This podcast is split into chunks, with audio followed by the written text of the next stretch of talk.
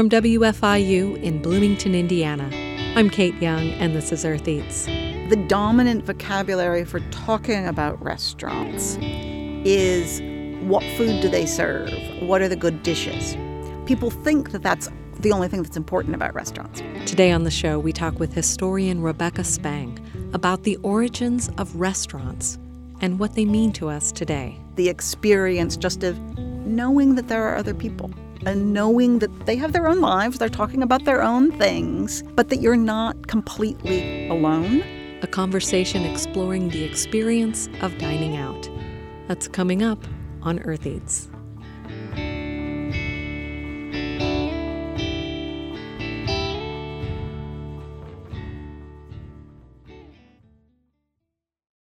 Thanks for tuning in. I'm Kate Young.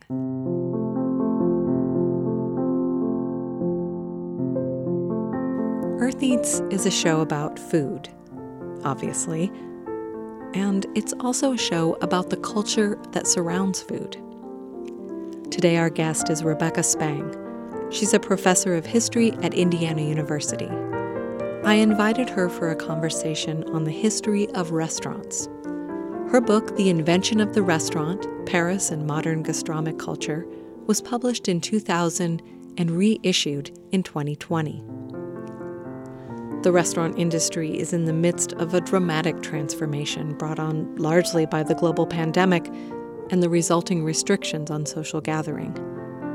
In our conversation today, we talk about how restaurants came to be and speculate on where they're headed. Hello, my name's Rebecca Spang. I'm professor of history at Indiana University, where I also direct the Liberal Arts and Management program, which is a bridge from the College of Arts and Sciences to the Kelley School of Business, and I direct the graduate, student, and faculty-facing Center for 18th Century Studies.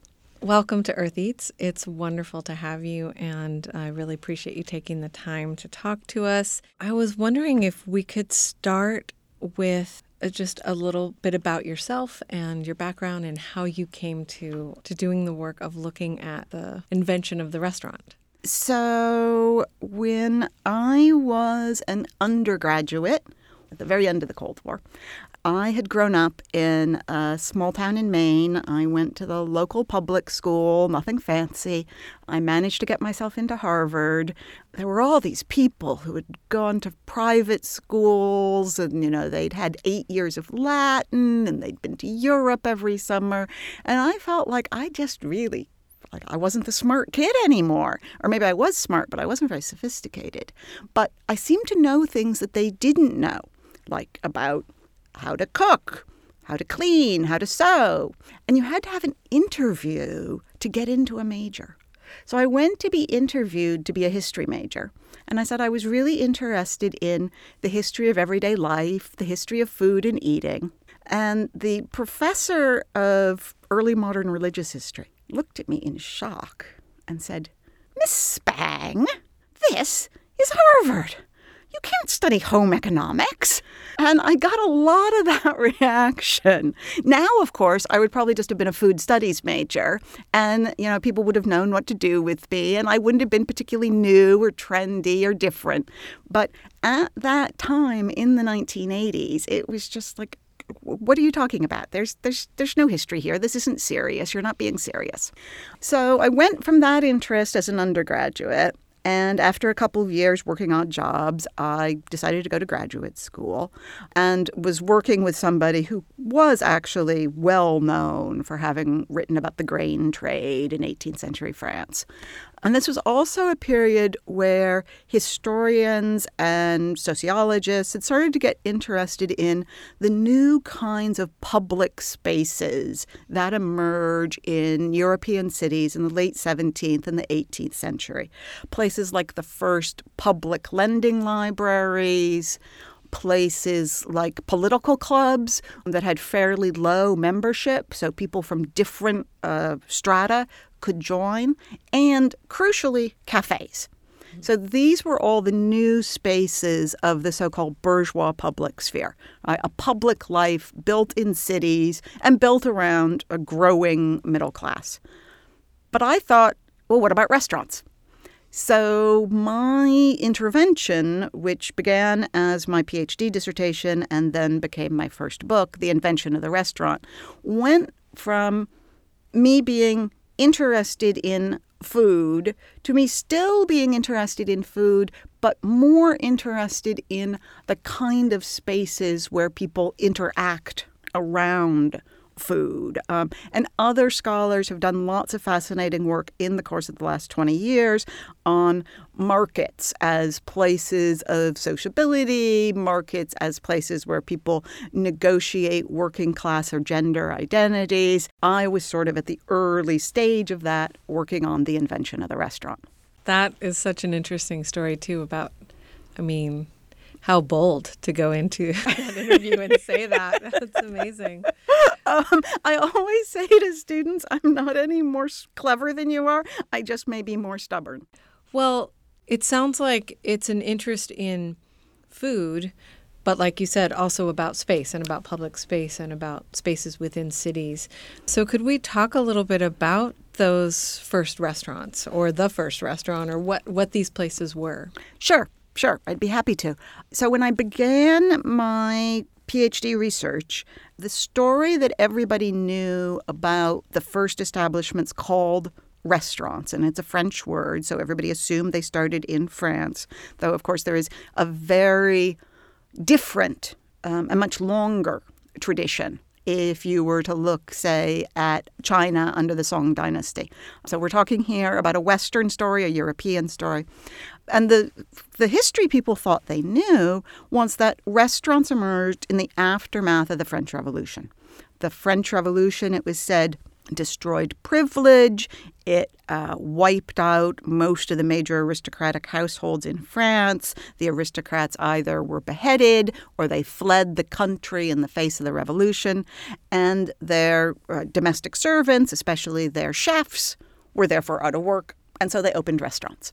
So that story about the invention of the restaurant is a story about the democratization of aristocratic privilege.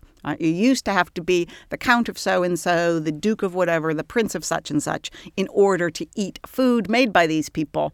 But when the counts and the dukes and the princes go, then they're thrown into the marketplace and they have to open restaurants. So I thought that I was going to tell a version of that story. And I was excited, shocked, confused, and surprised when in going through, and at this point you went through it physically with a book. There was nothing digitized. You paged through the pages. And for reasons that are now lost to me, I was reading through a very obscure Paris periodical from the 1760s describing exciting new inventions. And there, in 1767, so 20-odd years before the French Revolution, there was somebody advertising their new room of restoration, Salle de restaurateur. Here was somebody running a restaurant, but it was before the French Revolution. So what was happening? This became sort of the kernel of my research as I tried to figure out what was this person doing and how did this history that I was uncovering and that nobody else knew, how did it fit in with the history I thought I knew about the democratization of aristocratic privilege? So to understand that, we have to back up and think about what salle de restaurateur, so room of restoration, meant. So restoration, in French, the verb restore, se restaurer, means to restore, to refresh. Now, what needed to be restored? So at this point, I went and I read cookery books, but I also read a lot of medical books. And the wisdom in the late 17th into the 18th century was that a restorative bouillon was needed for people who had failing appetites, people who didn't feel like eating, perhaps because they were invalids. These first restaurateurs in the 1760s and early 1770s, when they're serving restorative bouillons, the idea is that these are people who are not going out to eat. If anything, they're going out to not eat because they're not hungry. They don't have an appetite. They're weak. In the vocabulary of the 18th century, they suffer from, quote-unquote, weakness of chest. Now, before you imagine that there's this, well, quasi-pandemic and that strangely everybody's going out because of it, you need to understand that being weak of chest in an urban setting like Paris or London in the 18th century was also a marker of social status and cultural acuity, that you were too delicate to eat the brown bread and onions that were a peasant family's daily fare. That somehow the pressures of busy city life, or even the pressures of living in your very nice Hôtel Particulier, were too much for you. And so you couldn't be expected to actually digest dinner. And so because you couldn't digest dinner, what you needed was your dinner in sort of pre-digested form. And that's what a restorative bouillon was. You cook a lot of meat over very high heat, so it sweats out the juices. Sometimes, in fact, restaurant recipes were subtitled waterless soup, which would seem a bit of an oxymoron. But the idea was to get as much meat extract from the meats as possible. Serve it in a little consommé dish. So while the quantities served are very different and some of the visual appeal is different, I really think the first restaurants are very much like the bone broth fad of the past 5 years or so.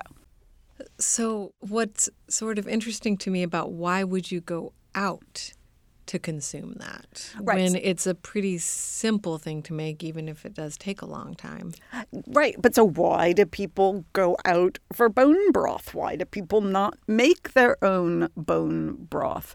In part because if you are in the 18th century weak of chest, this is a marker of being attuned to society. You're not really so ill that you can't get out of bed. But you're showing that how you feel about things is such that you couldn't possibly eat an evening meal. And that's something other people need to see, all right? You need people to know. So I do think that there are ways that the dietary limits that people impose on themselves, say today being vegan or gluten-free, they may emerge from actual or very strongly self-perceived biological needs, but they're also social statements. It's about how I want to be in society. And I think something very, very similar is going on in the 18th century. I mean, this sort of medicalized awareness of self is actually a real driver for commercial culture in the 18th century, because it says, well, we're not going to do just one style of orthopedic shoes because people are going to have different feet problems. So we need a proliferation of orthopedic shoes. And similarly, we're not going to do just one restorative bouillon because people might need to be restored in different ways. So we'll have a chicken one, we'll have a beef one, we'll have a lamb one, we'll have one that has a little vermicelli thrown into it. And then maybe we'll also make some rice pudding. So it's really when people feel they have the leisure and the capacity to start thinking about their dietary needs as belonging to them alone and not just being common to everybody, then it's both, as I said, a driver of market fragmentation and the proliferation of more goods, but it also is a social statement about the kind of person you are, and you want that statement to be something that's made in quasi-public. Well, it's so interesting because I think you really have to understand what's happening socially in that time and place, because wanting to put on display some kind of frailty does seem strange.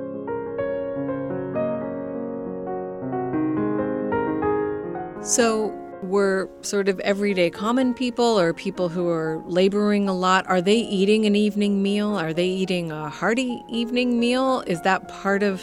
Right. So again, the main meal that laboring people are going to eat is more likely going to be in the middle of the day. And they may very well go to sleep as soon as it's dark. Though, I mean, again, with little artificial lighting, people's sleep patterns are very different than they are today, much as their dietary patterns are. So part of what's happening here also is that among the social elite in the 18th century, they're not going to eat a big midday meal because that's what working people do. So you want to differentiate yourself. And so you're going to have increasingly elaborate late evening suppers. So again, if you don't want an elaborate late evening meal, but you still want to be part of that social group of people who are not certainly, working at a trade all day long, then again, the restorative bouillon is something that you can have if you've been out playing cards all night at the Duchess of Whoever's.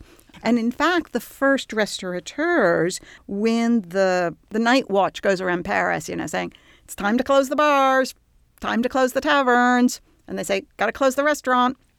And the restaurateurs say, no, look, the people I cater to, they're not rowdy and they don't have to get up and go to work in the morning. You have to let me stay open later because you never know when they might have an attack of weakness of chest. And they actually manage, to get that authorized. And so they can be open hours later than anybody else, which of course is going to bring them more clientele, whether the people really are, quote unquote, weak of chest. It's the place that's open. So how does it then develop from that to offering more than just a restorative broth? Right. So the key innovations are both what they serve, but also how they serve it. So the standard way that a caterer who might have 12 local people who come for lunch every day at 1 o'clock at his shop, or that an innkeeper would have served a meal in the 18th century, is what we today would call family style. You put all the food on the table at once, everybody sits down at the table at the same time, and, you have to know the people and feel comfortable with them to say, can you pass that to me? I'd like some dark meat, please. At the restaurant, because it's all about the individual, there are separate little tables. They don't put things on the table all at once. Whenever you come in, you can order your restorative bouillon, which is easy to do because you can just keep it warm. So it doesn't have to be ready at a particular time. So the particular foods that they're serving are ideally suited to this new microtechnology of service. So separate little tables, open serving hours, and from the very beginning, a almost always printed list of these are the items available. So the menu. So all of those innovations are the key things that in the 1780s and 90s will distinguish an establishment called a restaurant from something still called an inn, a tavern, a caterer's house. So in a restaurant, then once you've got the separate little tables, you've got service from 4 to 10, then on the menu, you can start adding in more items, but you still have restaurant style service. And then during the most radical period of the French Revolution, where to advertise that you catered only to the best people would be something of a violation of the revolutionary ethos of equality and fraternity, then the restaurateurs make sure to take that off all their advertising material and put in that they are the friend of humanity, the friend of the Republic, catering to all the dedicated revolutionaries. And then at that point, the restorative bouillons, they don't disappear completely, but they become a very, very minor menu item. And so is there also something about kind of everyday people having the chance to be served in this kind of individual way. Another thing that will happen is that as other people working in the food trade, so as I said, the caterers, the inns, the taverns, see the success of restaurant-style service, they will start trying to adopt it as well. Yeah, I'm just interested in what these spaces were like and what they offered to people in terms of what you said about, needing to kind of be on display and, you're going out in public, but it's not like a tavern or it's not like a pub or right. where everybody's kind of talking to each other. Yes. You're at your individual table. Yes. So you're sitting at your individual table. There's a passage in one of Denis Diderot, so French philosopher, one of the editors of the Encyclopédie, a man who wrote fiction, plays, was very, very well-connected intellectually for a while, was the house philosopher to Catherine the Great of Russia. Then he goes back to France. He's in Paris. He's writing to his lover who's out of Paris and says, and there are these wonderful new things called restaurants. And you can go in and you sit at your own little table and nobody disturbs you. You're left alone to your own thoughts. And he's really very enthusiastic about it. So I think this was a novelty for people, that you could be in a city and you could be in a space where there are other people, but not interact with them. Mm-hmm. Not all be doing the same thing. If you think about what the major public spaces are in the 16th, 17th century city, it's going to be, the hub and bub of a market or of a public square. It might be the ritual of a church service. Mm. But it's not going to be the sort of, we're all here doing the same thing side by ourselves, mm-hmm. which then does get quite generalized, I think, in something like train travel, where everybody's going the same direction, but you're much less likely to talk to each other. Mm? Mm. So some of the distinctive features in the decor of the first restaurants, which will remain hallmarks of quote-unquote French restaurants, I suppose, to this day. Mirrors, so you can see yourself. But also, again, we're in Paris. Spaces are small. Right. So the mirror helps to create more space, helps to get light in there because, again, we're pre-electric lighting. So anything you can do to increase the light is going to be good. From the very beginning, the first restaurateurs stressed that these will be suitable places for ladies. So it's, again, not like a bar or a tavern where if a woman is there without designated male escort, there are going to be questions about what she's doing there, and she's likely to be propositioned. The idea that these are suitable spaces for ladies. So again, a sort of delicacy of furnishing that goes, I suppose, with what we tend to think of when we think of 18th century French furniture. Well, I think it's really interesting to think about these places that are public, but that you go to have a private experience around other people. Yes. And I was thinking about those, I call them bubbles, but like a clear tent. Yes. Or a dome or something that someone's eating in outside of the restaurant with one table in it. That is really the sort of apotheosis, the extension of restaurant logic to the ridiculous extreme that I think we have seen as people try to hold on to some of that. When you were just describing a public place where people go to be private, but they do it with other people around, I just suddenly had a thought of that bumper sticker, coexist.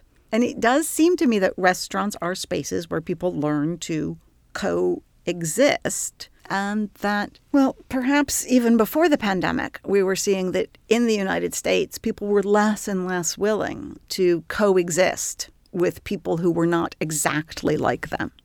I think about it, too, of when I had a toddler or a baby and we would get together with another baby and we'd talk about parallel play. Yeah. They're together. Mm-hmm. It's a socializing, but they're doing their own thing. Right. But then that makes me think of when you have a toddler or a small child and you want to go to a sit-down restaurant. Mm. And very much depends on how the people around you feel mm-hmm. about having a small child at the next table. Right. So do you end up being one of those parents who's like, shh, oh, I'm so embarrassed, I have to get my kid out of here? Or are you the one who lets your kid run up and down and chase them? Right. Yeah. So you expect to not be disturbed by the other customers. You expect to have some privacy. I mean, I know that, when I go with friends and want to have a private conversation, there's often a lot of looking around, yes. To see, okay, who could be over here? Yes. And, if someone's sitting alone, they're more likely to be listening. Mm-hmm. And to where if they're sitting with other people, they'll be engaged in their own conversation. Yes. So all of these kind of negotiations of that private public space. Yes. It's very interesting. And when I think about those bubbles or those, I think some were even using like small greenhouses. Yes. And I remember seeing it and just thinking, but how is that helping you? Why not just go get takeout and eat in comfort at your home? Like you're not getting the experience right. of being in that bustle of voices and mm-hmm. and shared space. Yeah. If you're all by yourself, but then I'm thinking maybe it's some other kind of display. Yes. I got this table. Mm-hmm. I'm so special. I get to, me and my party get to sit here, in this transparent house. Yes, I think it's exactly what that is. I'm speaking with Rebecca Spang, professor of history at Indiana University. We're talking about her book, The Invention of the Restaurant. We'll be back with more from our conversation in just a moment.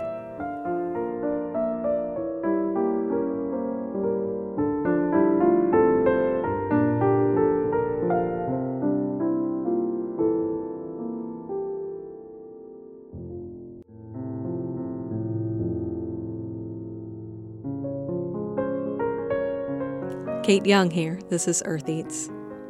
If you're just joining us, my guest is historian Rebecca Spang, and we're talking about the invention of the restaurant and the state of restaurant culture today. Let's return to our conversation. Another thing I wanted to talk about in terms of the pandemic, and, I hear a lot of stories about people, maybe people who were used to eating out a lot, suddenly this burden of cooking and just the kind of relentlessness of these meals that they had to prepare. Or maybe some people, developed hobbies of baking or, getting really into cooking. But, I've wondered if, especially once, like at first it felt like even takeout wasn't really available. But like as restaurants adjusted and said, okay, the way we're going to do this is we're going to do takeout, And once the food was available again, I wondered if really what people were so frustrated about was not about all the cooking they had to do or about their lack of skills in making good food, if it was really the food they were missing or if it really was that social space. I think it was the social space. I think that's a very sharp observation that because the dominant vocabulary for talking about restaurants is what food do they serve? What are the good dishes? People think that that's the only thing that's important about restaurants. They don't actually know that what they're getting there is the experience just of knowing that there are other people and knowing that they have their own lives, they're talking about their own things, but that you're not completely alone. I've just gone back to in-person teaching, and I realized that why it's so valuable, even for, the frustration of teaching when we're all masked, is I feel like I'm part of something again. Whereas when I was teaching online last year, I just felt like I had this weird freelance gig, and I just wasn't connected to something. Yeah, that makes a lot of sense. Because at a restaurant, I don't go to a restaurant to socialize with the public. I go to usually to socialize with one or two people. But it's different than doing that at someone's house. It is. It feels different. It's somehow more relaxing in a way, even though there is that tension of, ooh, could people overhear me, or are we going to run into somebody we don't want to talk to? But, you know, what's... And is the waiter going to keep interrupting? And yes. Yeah. It's hardly ever really about the food, though. It can be a mediocre restaurant or mediocre food as long as the atmosphere is good. Yes, yes. Know? I think that's right. Yeah, as long as you can hear each other. Right. Yeah. And when you do run into someone and they might come over to the table, it's going to be really brief. Yes. Nobody would linger. It's known that this is a private space. Yeah. I don't want to disturb you. Right. Just wanted to say hi. Yes, exactly. Yes. Yeah.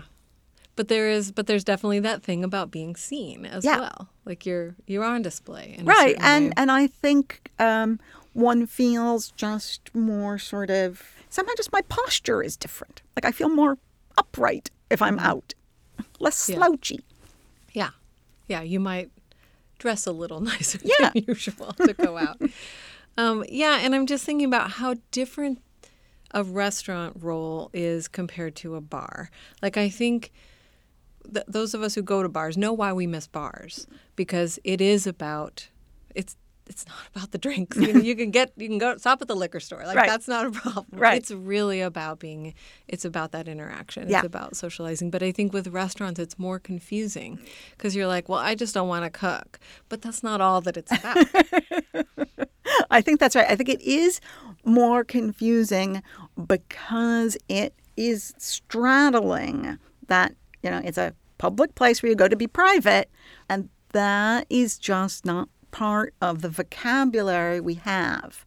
Right? We tend to think in very sharp lines between public and private, and the reality is that there are all sorts of different permutations. And, of course, people who work on data privacy are very alert to this. So there are lots of different kinds of privacy to think about. But, again, I think restaurants, because something I do often think about, too, is that the beginning, really, of the civil rights movement in the United States, I mean, not obviously of the politics behind it, but the sit-ins at a lunch counter.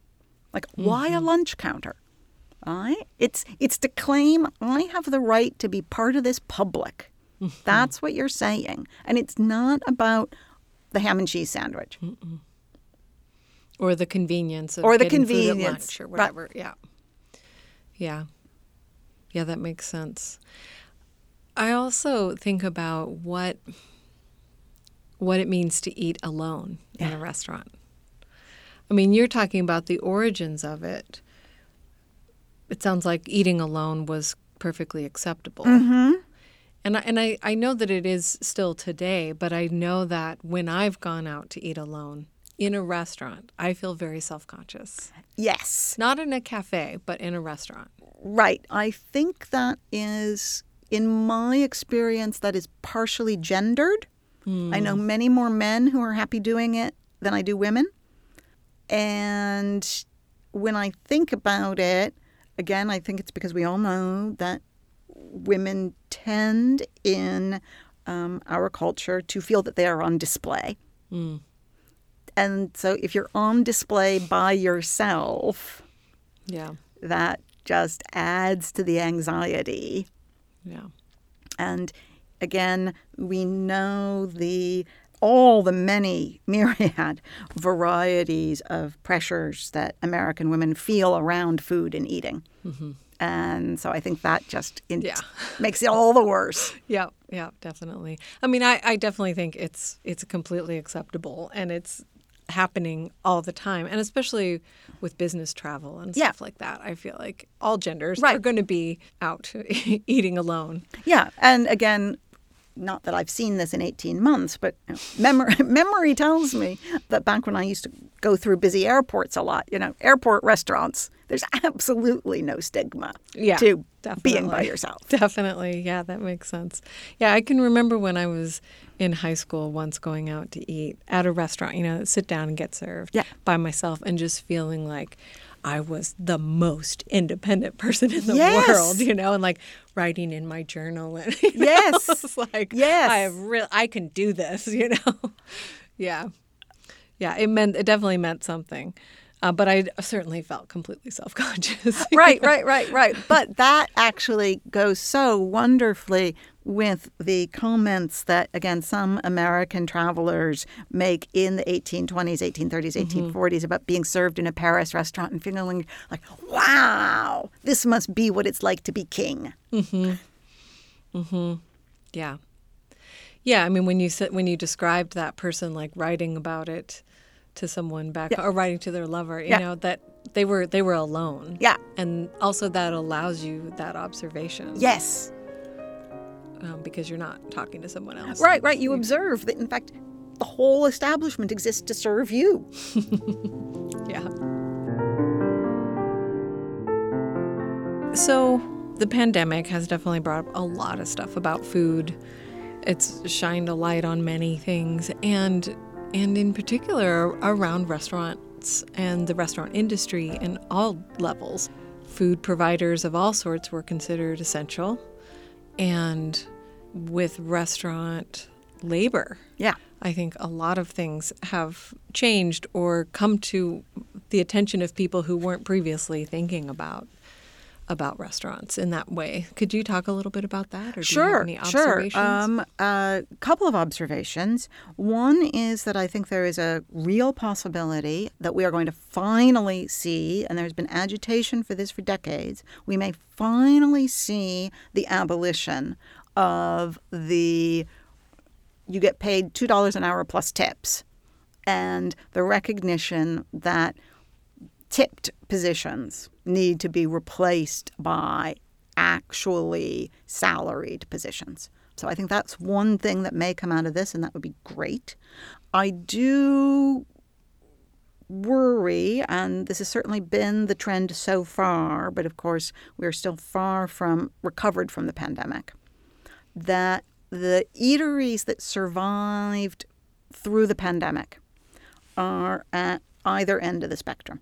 So big chain franchises with drive-thrus, not a problem. Bustling. And at the other end, the places where there used to be a 6-month waiting list, they only had 17 tables, there was a prefix at $350 per person plus wine. They got through, most of them, on name recognition. Mm-hmm. And what some of them did was to pivot very quickly to preparing much less labor-intensive food, but that would still have their brand name on it and, you know, nice packaging, mm-hmm. and doing that takeout. So they both ends of the spectrum have sort of pulled through. You know, again, we've seen some interesting innovations in terms of the menus, in terms of styles of service, but both ends have survived. What's really been hit are the standalone, so not part of a franchise, locally owned sit-down restaurants, whether they were quote-unquote ethnic or something else. I mean, I don't know what the other would be. Everybody's got an ethnicity. But I mean, we've seen it in Bloomington. The sort of in-between seems to be evacuated right now. And it'll be interesting to see whether sit-down restaurants move back into that space, because what has also been thriving are the so-called ghost kitchen restaurants, the restaurants that have absolutely no brick-and-mortar presence, mm-hmm. and exist only to be ordered from. Mm-hmm. Yeah, and I have been hearing that there have also been some kind of opportunities of more kind of pop-up and small-scale kind of like, I've always wanted to do this and now I'm selling my pies or whatever. Yeah, yeah, I think actually maybe there has been, and this is going to, you know, it depends county by county and state by state, depending on what the legislation is, whether you can sell food mm-hmm. that's made in your own kitchen and that isn't, inspected. But yes, I think that has been happening. Yeah, I think I heard in the Bay Area that they had loosened some restrictions to allow for that. And yeah, so I feel like there is some possibility there for even smaller scale. Even smaller startups. Scale. Right. But what we'll lose might be the shared public space to go be private. Yeah. Our guest today on Earth Eats is historian Rebecca Spang. I'm Kate Young, and we'll return to our conversation after a short break.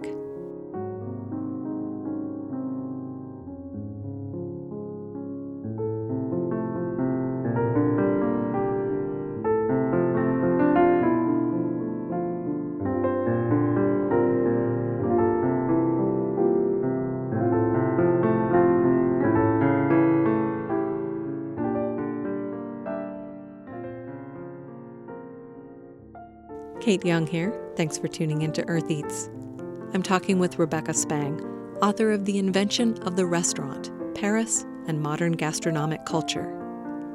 We've been discussing the origins of the restaurant and also what's happening today as the industry responds to the upheaval brought on by the COVID-19 pandemic. Let's return to our conversation. Now I know a number of restaurants in Bloomington have been reducing their hours or reducing their menu mm-hmm. because of the labor shortages. Right. So that's what the next thing I wanted to talk about is just the labor shortages and what you were saying about the end of the tipped positions. And I feel like you said, there's been a lot of complaints about restaurant work and what it's like and how grueling it can be and how low the pay is and all that stuff. And now it's finally workers are in a position to make demands, it seems like. It definitely seems that way.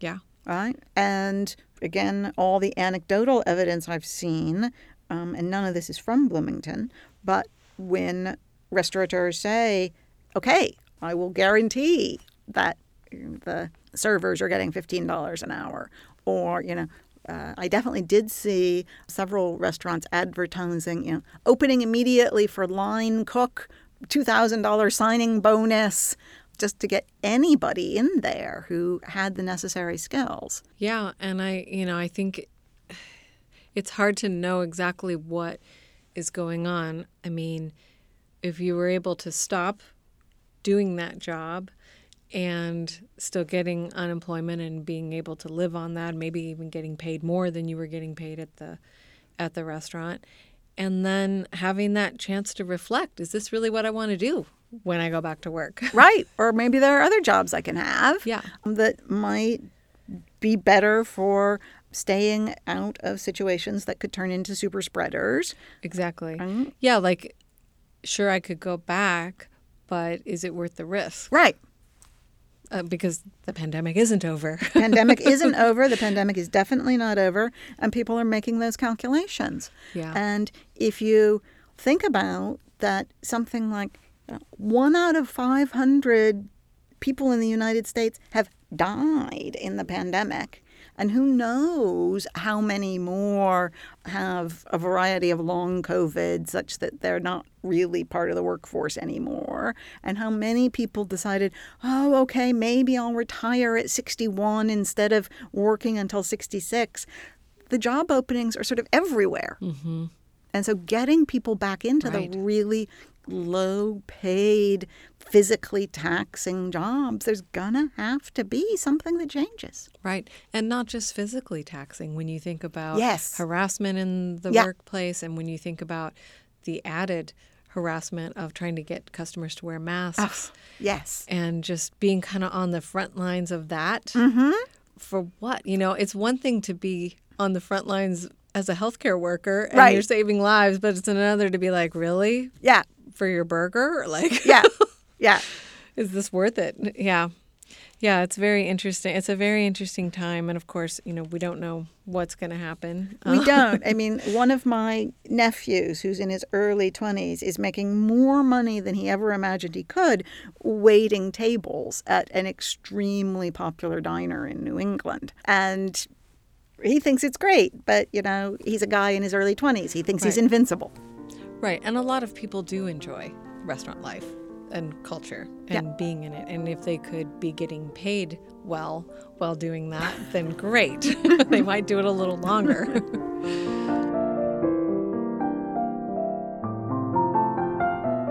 I know that your book, The Invention of the Restaurant, is not your most recent book, but it was reissued. Yes. In 2020. Yes. Yes. So 2020 was the 20th anniversary of the book. Mm-hmm. There'd been some turnover at the top of the press that published it, and one of the new people who came in said, you know, we can sell more copies of this book.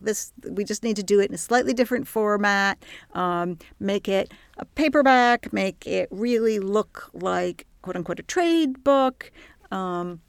And Adam Gopnik from The New Yorker wrote a preface for it, a foreword. And so my publisher was very excited. They were sure they were going to sell lots of copies of this. And I think the official publication date was January 26, 2020. So we'd had about 6 weeks out in the world. And then everything closed.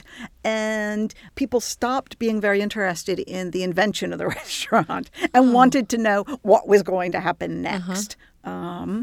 Oh, that surprises me. I would just think that there would be a renewed interest in the history of it because of looking at it as an industry. It's possible. It's possible. We can only hope. In fact, I wondered if the reissue had something to do with where it was we found planned. Ourselves. It was planned in advance. Sense. And then it was like, oops, now what? But it did actually mean that I was back into thinking about restaurants and doing restaurant research. And so then I did do some research into what happened to food and restaurants in the course of the 1918-1919 flu epidemic. Oh. And that was really interesting. Oh. So restaurants don't close because there is no takeout. There is no drive-through. Like working people who are living in a studio apartment in a city or basically in a tenement while they work in a factory, it's the only way they're going to get food. Mm. And so for the purpose of sort of labor management, crowd control, those kinds of restaurants stay open. The places that were dining, drinking, dancing establishments, they do close. And there are a number of cities that say, you know, all dancing establishments have to close, all music has to close. Mm-hmm. But the restaurants that are just serving food, they stay open. And of course, what really transforms the American restaurant industry in that period, it's not the epidemic, it's prohibition. Oh. So a lot of forms of eating out that are pretty distinctive to the United States, like sandwich shops, tea rooms, diners even. Mm-hmm. These are all the product of a period when if your business model was tied to alcohol sales, you were doomed. So the need to invent a kind of eating establishment that didn't depend on alcohol.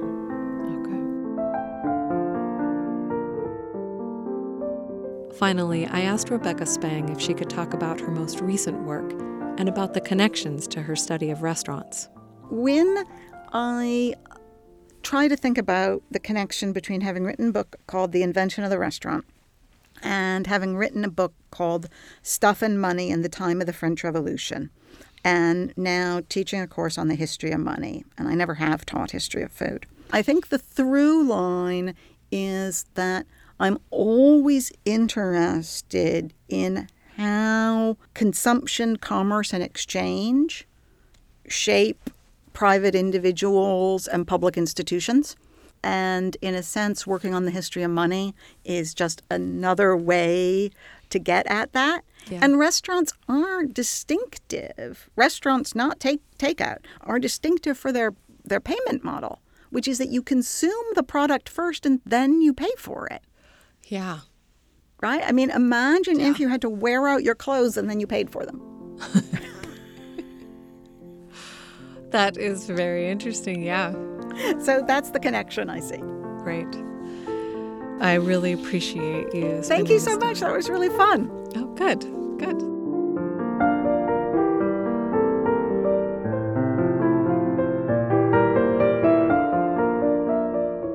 Rebecca Spang is professor of history at Indiana University, director of the Liberal Arts and Management Program, and director of the Center for 18th Century Studies. She's the author of The Invention of the Restaurant, Paris and Modern Gastronomic Culture, published in 2000 by Harvard Historical Studies and reissued in 2020. And she's the author of Stuff and Money in the Time of the French Revolution, published in 2015 by Harvard University Press. You can find links to her work on our website, eartheats.org.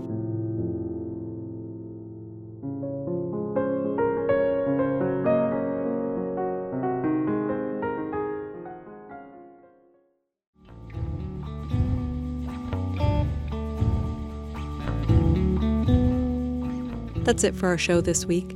Thanks for listening to Earth Eats.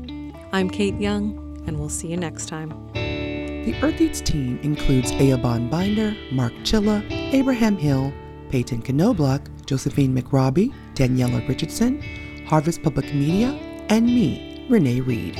Special thanks this week to Rebecca Spang. Our theme music is composed by Aaron Toby and performed by Aaron and Matt Toby. Additional music on the show comes to us from the artists at Universal Productions Music. Earth Eats is produced and edited by Kate Young, and our executive producer is John Bailey.